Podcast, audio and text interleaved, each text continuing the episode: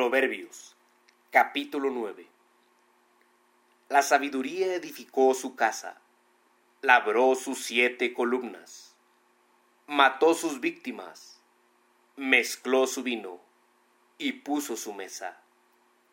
Envió sus criadas, sobre lo más alto de la ciudad clamó. Dice a cualquier simple, ven acá.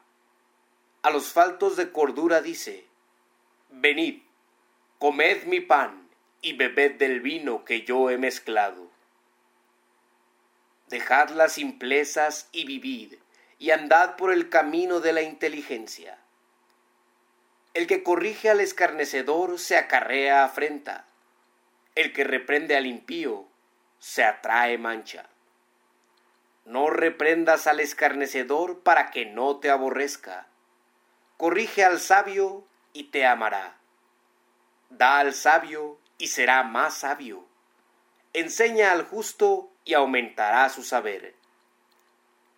El temor de Jehová es el principio de la sabiduría, y el conocimiento del Santísimo es la inteligencia. Porque por mí se aumentarán tus días, y años de vida se te añadirán. Si fueres sabio, para ti lo serás y si fueres escarnecedor, pagarás tú solo. La mujer insensata es alborotadora, es simple e ignorante. Se sienta en una silla a la puerta de su casa, en los lugares altos de la ciudad, para llamar a los que pasan por el camino, que van por sus caminos derechos. Dice a cualquier simple, ven acá a los faltos de cordura dijo, Las aguas hurtadas son dulces y el pan comido en oculto es sabroso.